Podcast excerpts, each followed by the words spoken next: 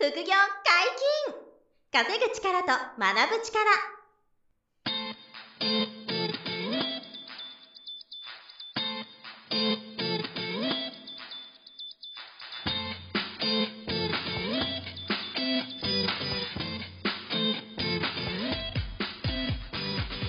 この番組は稼げるようになりたいを叶える副業アカデミーの提供でお送りいたします。副業アカデミーはあなたが副業で稼げる状態になることにコミットしたスクール。初級コースから上級コースまで様々なジャンルの副業ノウハウを学んでいただけます。詳しくは副業アカデミーで検索ください。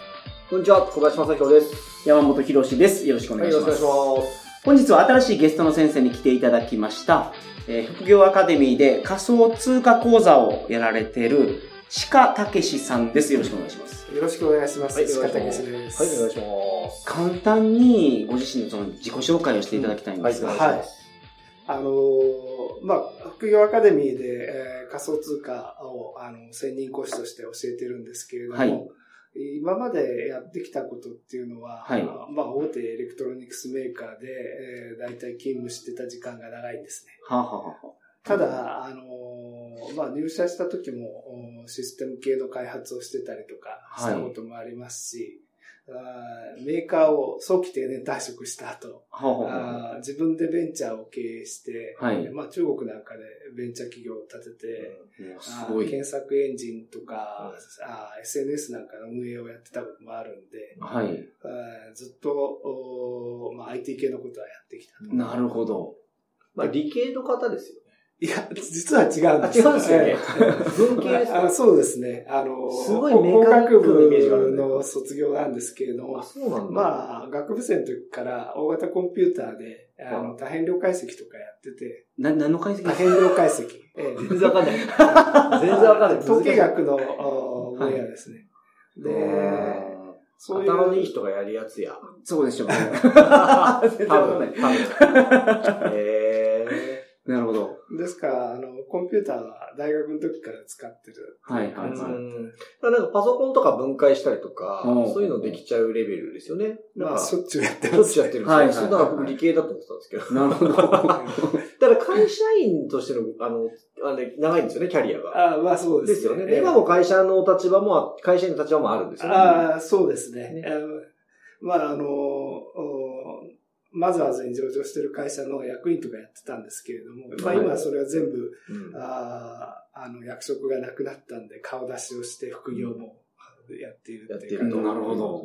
まあ役員の時も届けてやってましたけど、さすがに顔出しはまずかったんで。なるほど。今はまあね、問題ない。ああ、なるほど。顔出しっていうのは副業アカデミーで講師をしてますっていうところで顔が出るとやばかったんですか？あのー、まあ、変な話ですけど、取締役が、はい、あ自ら副業いっぱいやってるっていうのは、あんまり好ましいような印象がないじゃないですか、ね。なるほど、なるほど。まあ、でも、副業アカデミーの、ね、あの仮想通貨講座やっていただくときは、もう、あれでしたね。確か全然そこ、そうですね、問題ないタイミングになって、はいはいはい、っていう感じでしたよね。そうですね。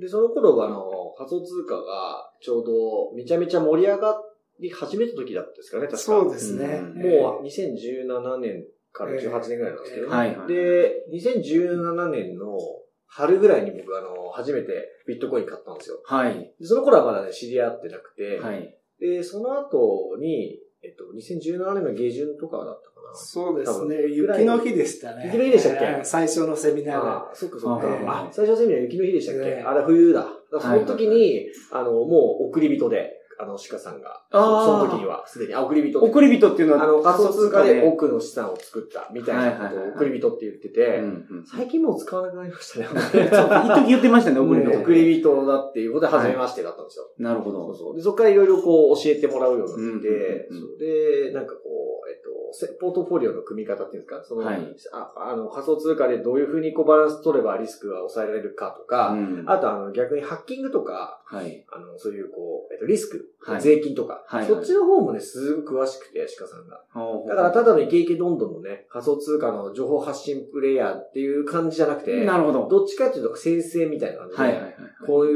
うディフェンスも固めなきゃダメですよ、みたいなことをね、すごい当時からおっしゃってて、この人いいなっていうか個人に仮想通貨を持ってる個人にハッキングを入れてくる人とかいるんですか？あ、ありますよ。えーえー、私の生徒さんでも何人かやっぱりあって、えっ、ー、とにせんまんとかあすごいなってます、ね、にせんまん盗まれた。変なんだよ。変なんないですね。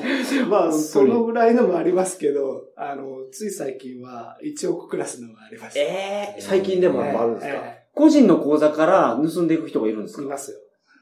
いや、恐ろしい。なるほど。あの、だから、ビットコインをいちおく盗まれるとか、イーサリアムを盗まれるとか、そういうことですよね。そうです、そうです。で、いろんな通貨があるんですよね。仮想通貨って。で、すごい。いちおくえんのハッキングされるんですか？ハッキングでそう。だからそれって知っとかないと、はい、せっかくあの増えても、盗まれたらね、元も子もないから、そこはすごいそのウォレットの管理とか、はいはいはいはい、そういうのをね、うちの講座でも生徒さんにはすごい石川さんが丁寧に教えてくれてるんですよね。まあ、そちらの方をむしろ教えてる。守りから入ってもらうっていう形の話をしてますね。うん、まずは、えー、そうですよね。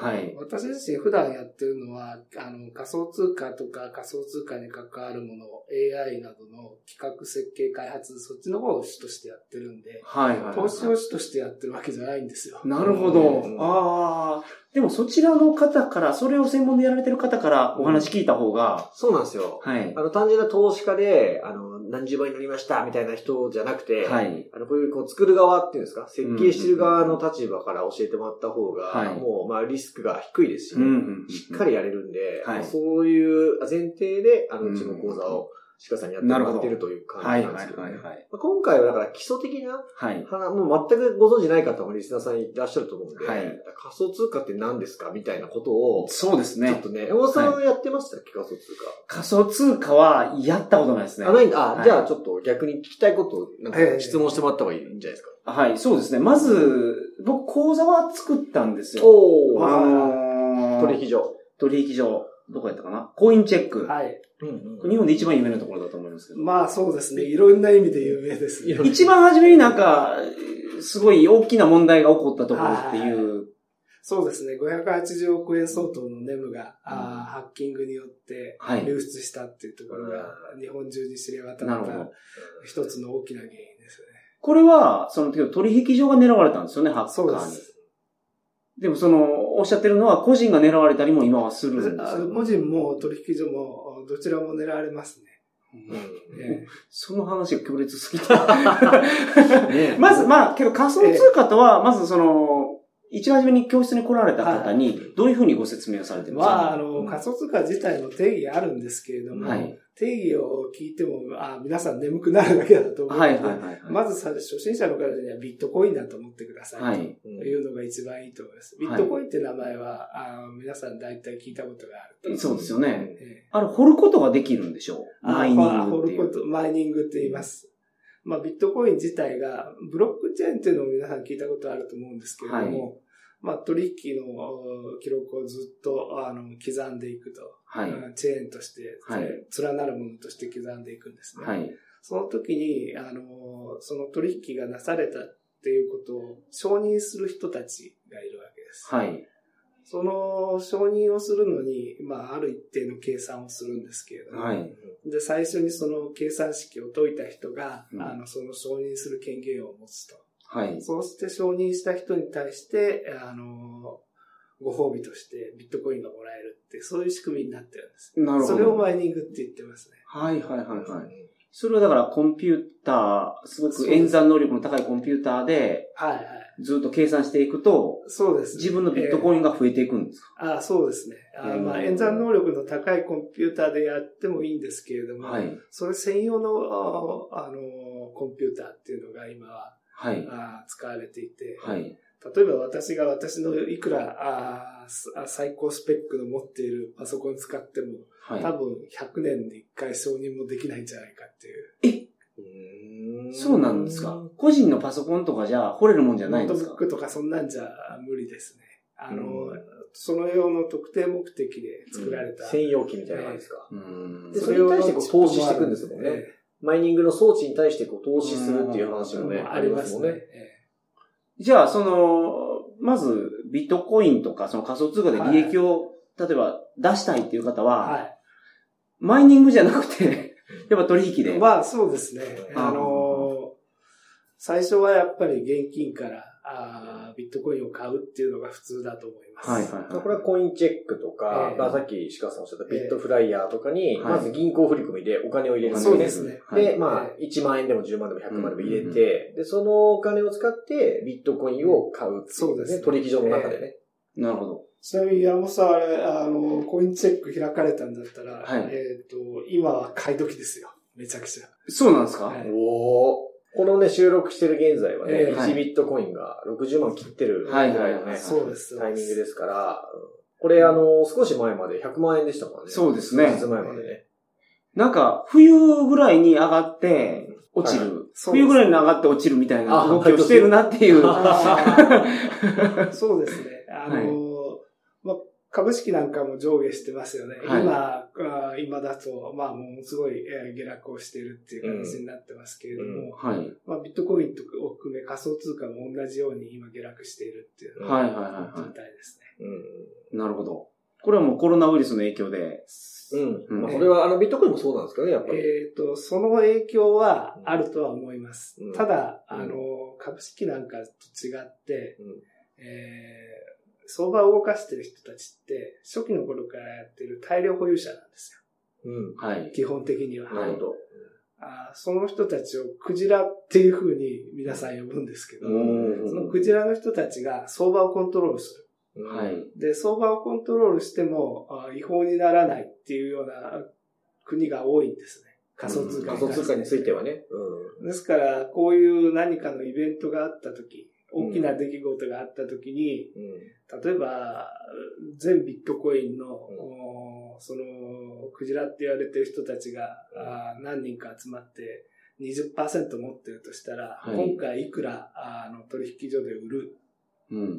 で、取引所で売ったときに値段下がりますよね。うんはいうん、あその下がったときって、板を入れていく、板を入れていくっていうのは、まあ、あいくらで売る、いくらで売る、いくらで売るっていう順に入れていくっていう形をやった場合に、だいたい中間値から上のところで、うん、彼ら決済できるような形にするんですね。はい、で、その集まった現金で、場外で買い集めるんですよ。どういうことですか、場外で買い集める？要するに取引所じゃなくて、相対で買うんですね。相対、えー、個人から買うってことですか？個人とか、まあ、あの、そういう オーティーシー っていうような形のアレンジをしている、あのまあ、企業とか。だから個人で持ってる人とのマッチングがあって、はいはいはい、その人から直接買うと。はいはい、取引所通さずに。ええ、そうすると取引所のあビットコインの価格って上がりませんよね。はいうん、で外で買ってるから見えませんよね。はい、ですからあの、そうやって彼らは自分の保有率を増やしてるんですよ。えー、クジラの皆さんが、えー。そうするとクジラの方がすごい儲ける仕組みのような気がするんですけど。基本的には大量に持ってる人はもっと儲かるっていう。はい。で、じゃあビットコインなんて危ないんじゃないの、うん、確かにそういう部分もあると思います。うんうんはい、でも逆にそんだけ持ってる人がその市場全部潰すかっていうことはまずないんです。うん、自分の資産全部潰すっていうことなんで。はいうんそこが逆に言うと、あの、まあ、生き残っていくであろうと。へー。その、株だと指定とか言うじゃないですか。そういうのは、なんか、株式をそういう感じで、えー。株式でやると、もちろん違法、違法なんですよね。仮想通貨にはまだそれが。まだない。ただ、日本は、あの、相場をコントロールするっていうのは、はい、この春、まあ、しがつかごがつですと思いますけれども、あの、新法でそれができなくなる、うん、ただ他の国はまだそういう、う法制度を導入していない、うん、じゃあクジラの人たちってどういうところにいるのっていうと中国にいたりアメリカにいたりとか、はいはいはいまあ、日本にはまずいないでしょうから、うん、日本人も少ないんですか？日本人はどうですかね。そんなに大量に保有してる人って、うんいない。えー、いないだろうと。まあ、中本聡が日本人だとしたら、あの、はい、彼は大量保有してるのは間違いない。中本聡って、あの、ビットコインを、はい、立案あ、開発した人です。なるほど。あ、そういう方がいらっしゃる。日本人と言われているんでしたっけ？えっと、名前は中本聡なんですけれども、はい、正体は不明。なんか、デューク統合みたいな。ゴルゴサーティーン的なね。うん、それとか、そのビットコインの、その、生みの親っていう感じですね。まあ、今の仮想通貨の基本は、サトシから始まってる。まだじゅうねんですけどね、歴史が。はいはいはい。だからまだできてじゅうねんしか経ってないんで、法整備とかも追いついてないというところなんですか。で、日本はその辺を、あの、学習院大学の神田先生を中心に、はい、金融庁から委嘱を受けて、検討するグループがあったんですけれども、はい、インサイダーの部分とかそういう部分っていうのは、うん、あ法制化されなかったんですね。うんなんでなのかっていうと、これもビットコインなんかの特徴なんですけど、はい、特定の企業とか、あ国とかがあビットコインを運営してるんじゃないんですね。はい、ビットコインっていう通貨がインターネット、まあ、仮想通貨あ暗号資産とかそういう数をしますけれども、はい、そういうものがインターネット上に存在してるんですね、うん、で誰か Facebook なら Facebook が Facebook ってサービスを提供してますよね、はい、Google なら Google っていう会社がサービスを提供してますよね、はいはいはい、誰かがサービスを提供してるっていうんじゃないんですよ。うん、なるほど。一定の、ねうん、一定の仕組みの間でこうやって動かしましょうっていうプロトコルがある。例えば、Linux っていう、うん、オーエス がありますよね、はい。あれって誰かが、あの、Linux っていうのを、うん、まあ、マイクロソフトが Windows 作ったみたいに作った形じゃなくて、はいうん、一定の多くの人たちが集まって、それぞれの、はい、あまあ、専門性を生かして作り上げてきた。うん、はい。まあ、それと似たような形で作られてきてて、うん、どこかの企業やなんかに属してるもんじゃないんですよ、うん。なるほど。そうするとインサイダーって何だろうっていう定義ができない。ああ、なるほど。まあ、それはブロックチェーンっていうその仕組みの中で仮想通貨が担保されてるから、えーまあ、どこの企業のコンテンツでもないから、えー、そうですね。なるほど。だから逆に言うと、その、えー、ある意味こう、なんですか、みんながオープンに、確認できて、こう、そうですね。なんか、偽造とかがしづらいんですよね。えー、あの、取引を改ざんすることが難しいと。うん、なるほど。だから、その、偽造されたら変だっていうリスクが低いから、うん、まあ、投機対象になってきてると。なんか、政治献金にはならないみたいなニュースがありましたよね。うんまあ、あの、いろいろ政治家も考えるじゃないですか。法律上、そうなってなければ、はい、あの、外れると。ビットコインやったらもらっても OK。そうなんですかね。初めて聞いた。なんかそういう話ありましたね。ありましたよね。このビットコインを例えば取引所で購入すれば、はい、そこの取引所の自分の口座に入ると思うんですけど、はい、そのなんか財布みたいなやつに入れたりもできるんですよ、ね。あ、そうですそうです。基本的にはあの。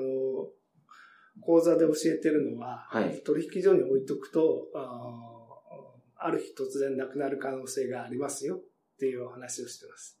自分のお財布に移してくださいと。はいはいはいはい。ウォレットですよね。ウォレット。うん、ウォレットで ユーエスビー メモリーみたいなやつがあるんですか？ああ、そうですね。あの、ハードウェアのウォレットっていうのがあるんですけども、はい、基本的にはそれに動かしてください。もちろんソフトウェアのものもあるし、スマホ上のウォレットなんかもあります。うーんうん、その物理的なウォレットに入れてて、それがなくなるともう、なくなっちゃうんですか？いや、そんなことないです。あの、はい、秘密鍵っていうのがあって、はい、それが、あの、インターネット空間上にある、あ仮想通貨を動かすことができる鍵なんです。はい、で、私が持っているビットコインにしても、はい、あ取引所が持っているビットコインにしても、はい、全部インターネット空間にある。はい、あその実態はっていうか、そのデジタルデータであるんで。そうです。それを誰もが共有してるっていう形です、ね。はいはいはいはい。なるほど。で、それを動かすときに必要なのが秘密鍵。はい。秘密鍵がないと、あもう動かすことができなくなる。はい。秘密鍵をなくしてしまうと、あ資産を失うことにつながる。なるほど。で、流出とかハッキングっていうのはその秘密鍵に相当するものをあまあ、探り当てられるとか盗まれるっていうことによって起こってるわけですね。はい、じゃあ、ウォレットっていうのは秘密鍵が入ってるんですか？そうです。あそれだけです。なるほど。結構皆さん、この中にビットコインが入ってる。はちまい入ってるとか、そういうそういうことじゃないですね。はい。あの、パソコンのね、ユーエスビー メモリーはそれですもんね。はいはいはいはい、データがね、データがそこに入ってますから中に入るけど、はいはい、仮想通貨のハードウォレットっていうのはそういうことじゃないですか、ね。秘密鍵だけが入っていると。うん。うんで有名なところで言うとトレザーですよね。はい、そうです。トレザーと、はい、僕もそうですけど、はい、トレザーを使って、そのハードウォレットですけど、なるほど。それをこうパソコンに挿して。パソコンに挿して、それは秘密鍵なんで、それが刺さってると、取引ができると。そうですね。あの、まあ、アクセスできるみたいなんですかね。はい、自分が置いてあるそのウォレットの中のビットコインとか。はい、これが、あまあ、あの、うん、まあ、音だけの人は分かんないけど。見えないですけど、これがトレザーなんです。はいはいはいはい。で、まあ、余談ですけど、今日トレザーのウォレットは持ってきたんですけれども、はい、あの日本円のウォレット、お財布は家に忘れてきてしまいました。何の話？何の話？それどうそのどうやって電車で来たんですか？あ、スイカはある。そうですそうです。なるほど。まあまあでスイカがある。日本円のお財布は忘れちゃったけど、あの仮想通貨のお財布は持ってきてくる。日本円の場合ですと、はい、もうあのどうしようもないですよね。あの家に行かない限り。でも仮想通貨だったら、うん、その秘密鍵があれば、うん、どっからでも動かすことできる。なるほど。だから取引所に置いとかないで、取引所から自分のウォレットにこう送信するんですよね。仮想通貨を。はい、買った仮想通貨を送信すると。はい、で、そのお財布側で受信して、はい、で、あの、その秘密鍵でそれがこうガードされてる。うん、それが一番こう。難しい。え、でもその、ウォレットに入れたら取引所にはない。ないです。ないです。で、でもこの、これを物理的に、この、なくしたとして、この。秘密鍵だけ持ってれば、あの、うん、要するに秘密鍵って記号の羅列、もしくはその記号を構成するために、はい、じゅうにとかにじゅうよんの単語。はい。あ例えば。パスワードの文字列がすごい長いやつって感じですね。はい。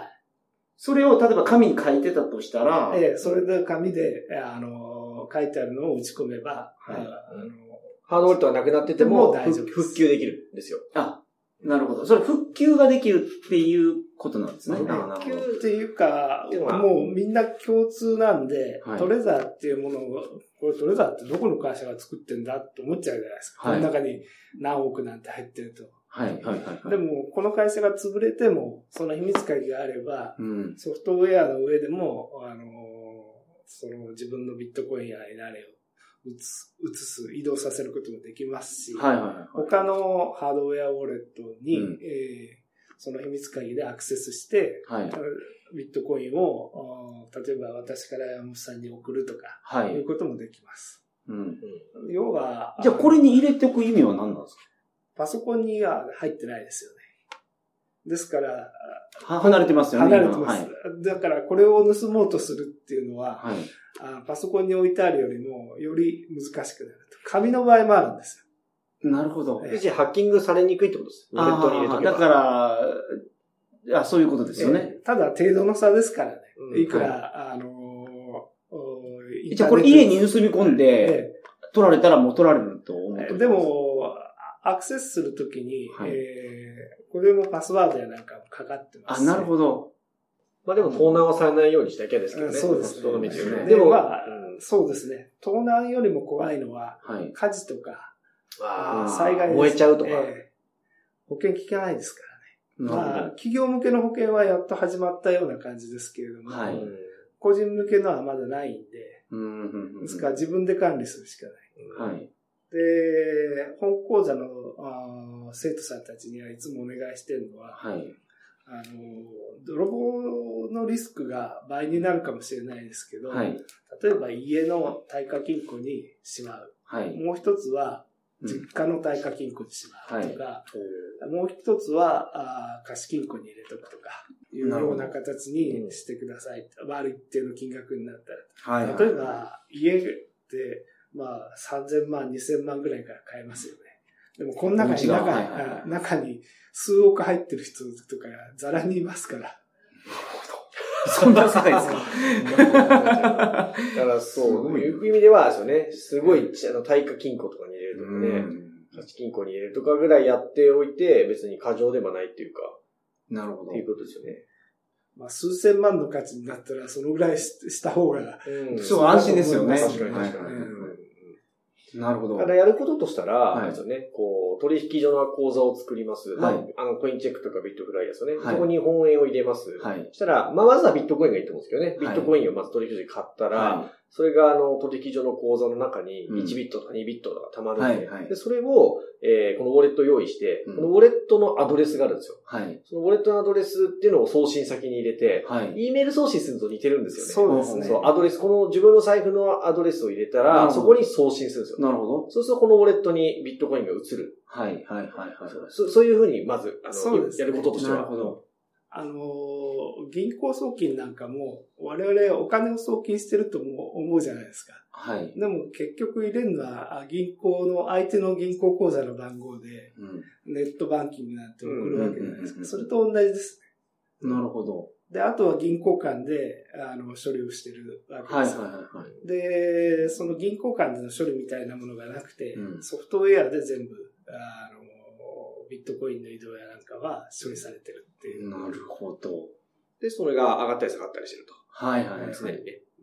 で、これを、その、例えば日本円にしようとすると、はい、取引所を通して日本円にする。そうです、そうです。また戻さなきゃいけないですね。なるほど。はははは。ビットフライヤーとかコインチェックにもう一回送信して、はい、そこで、その時のレートで円にこう。まあ、なるほど。普通はそうですね。普通は。なるほど。これはなんか、僕ちょっと知らなすぎて勉強することがたくさんあった。でも基本の流れは今の、ね。あ、今ので分かりました、うんはい。あとはいくらのレートで変えたかどうか。そうですね。それが上がった下がったっていうのは、もう常にあるわけですけどね。なるほど。あの、だいいっかいめのところは、はい、こ, これ以上僕が、もうちょっと頭で処理できないので、知恵熱出そう。また来週もですね、はい、えっと、引き続き仮想通貨について勉強させてください。はい、はい、お願いします。副業解禁、稼ぐ力と学ぶ力、そろそろお別れの時間です。お相手は、小林正弘と、塚武史と、山本博史でした。さよなら。さよなら。